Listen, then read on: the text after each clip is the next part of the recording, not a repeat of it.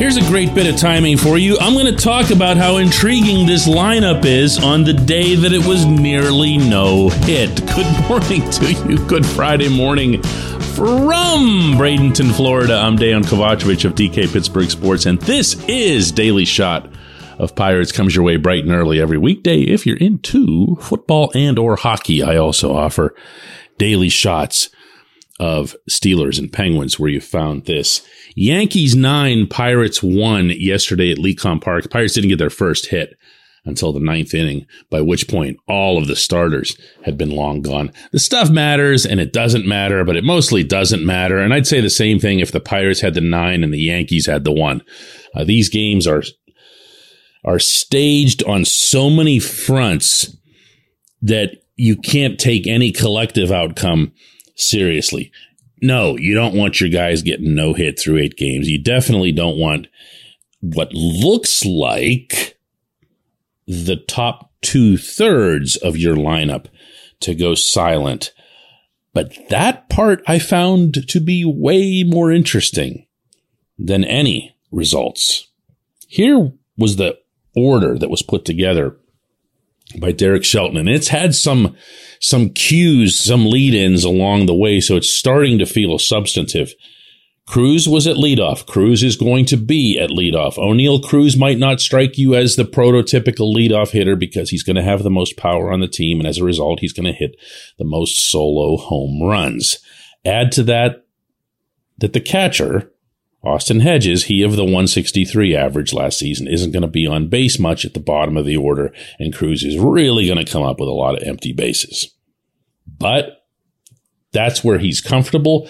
That's where he's most productive. He also can get on base. He also can take extra bases. So let's, you know, see how it goes. Second was Bryan Reynolds. That's going to hold.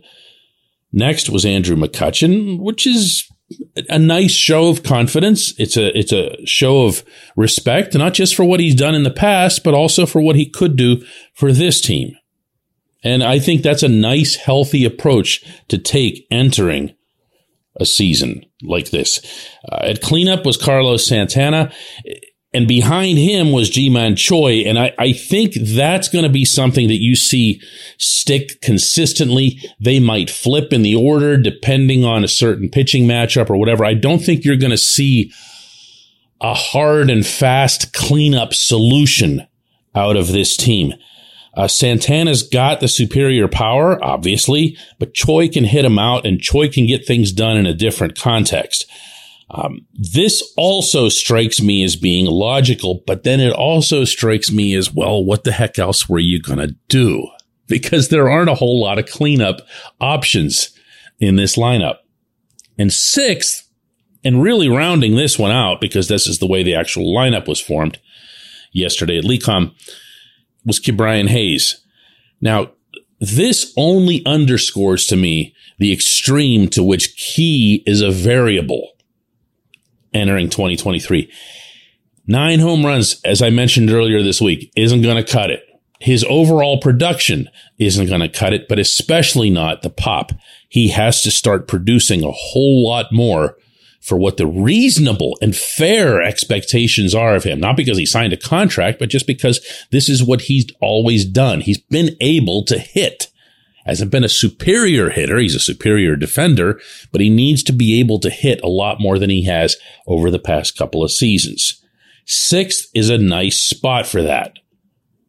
From there, and it didn't happen on this day, when you're talking about seven, eight, and nine, you're going to be rounding that out with seven and eight can can I guess uh, you know flip in the order here, but Jack Suwinski and Rodolfo Castro, and then Hedges bringing up the distant rear. Uh, here again, between Castro and Suwinski, you can go with the hotter hand. If they get really hotter, you can slide them up a little bit. But that that's your lineup.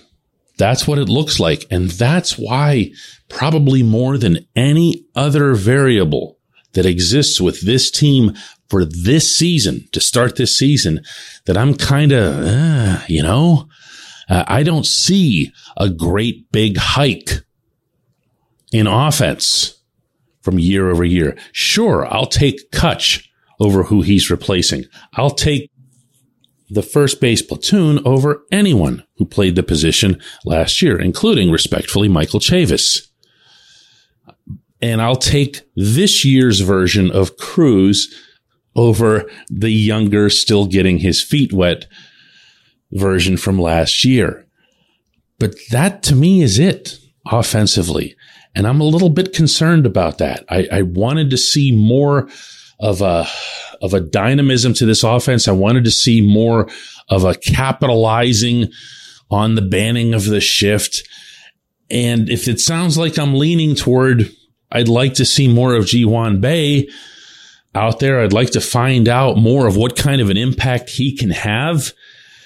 Uh, it, it, doesn't sound like that's going to happen. It sounds like they're going to first wait to see what plays out with Castro at second base or Suwinski in the outfield.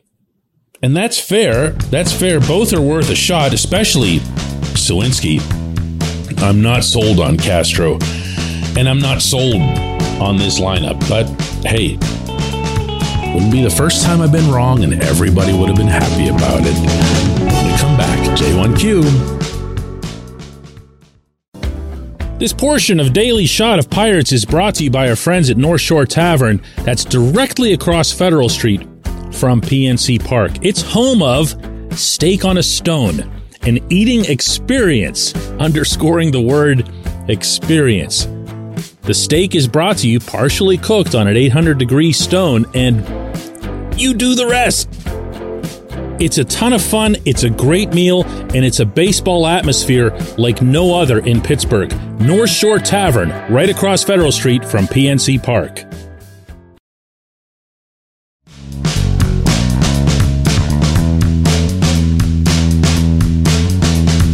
Today's J1Q comes from Phil, and it's a really, really good one.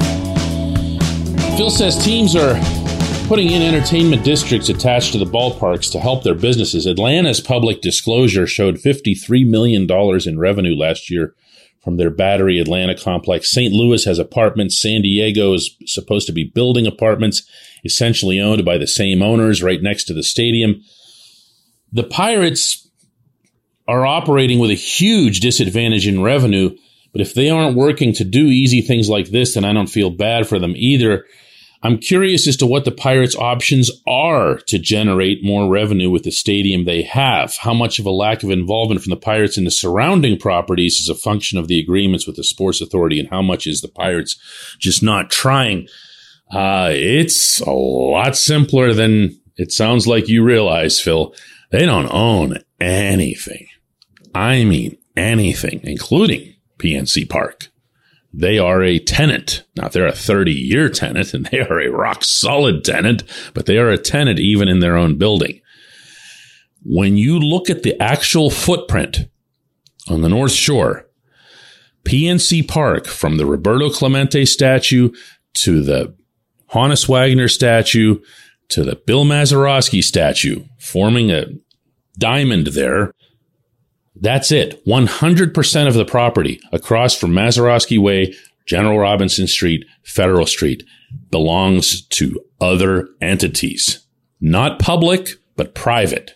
So you can just forget about the pirates doing something to expand. If somebody else wanted to do it, as we've seen with some of the territory between uh, I was about to call it Heinz Field, between Acrisure Stadium and PNC Park. Uh, there is an agreement. It's not the stadium authority that you cite. That's that's an outdated thing that managed Three River Stadium, but it's called the Sports and Exhibition Authority, through which the Pirates can collectively benefit. They and the Steelers both benefit. There is some revenue that comes to the team from that. It's not voluminous. It's nowhere near the figure that you cited that the Braves are getting uh, nor what the Cardinals are getting from the old Busch Stadium grounds, which took forever to develop. But now that they have, as you mentioned, it's not just apartments. There's also offices, restaurants, a walking district.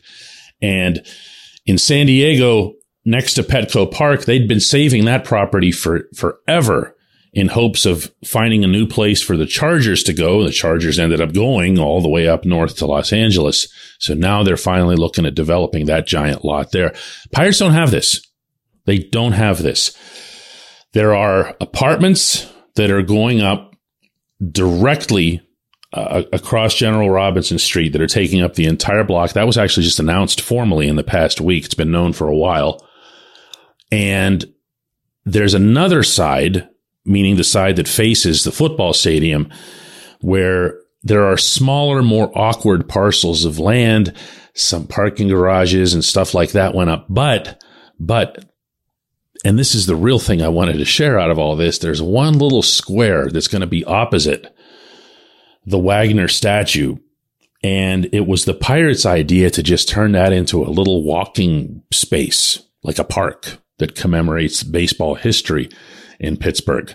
Uh, we'll see how that ends up, but that's not exactly the most aggressive approach toward making money. I'm not sure I would fault them for it. I actually kind of like the idea of the little park, but we'll see how it goes. It's not, uh, it's not an easy solution to adding to the Pirates revenue.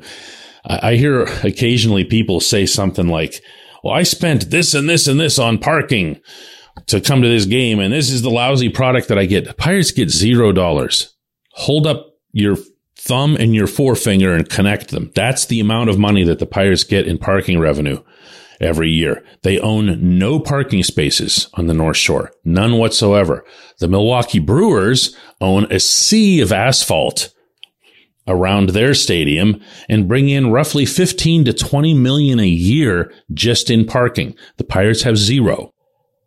So yeah, it's actually a little bit refreshing to be honest with you, Phil, to hear someone talking real about the Pirates issues. No, they have not spent all that they could. I've been clear on that. I've felt for a long time now that they've been 10, 15, even 20 million below where they could be spending. But that doesn't mean that they're swimming in great gobs of cash or revenue. Their books have been opened at different points in recent history, including three times under Nutting's tenure.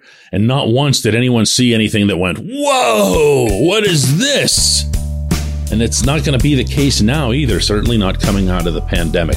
I appreciate the question. I appreciate everyone listening to Daily Shot of Pirates. I'm happy to be here in Bradenton, happy to be covering the team for the next few days. We will get together again on Monday.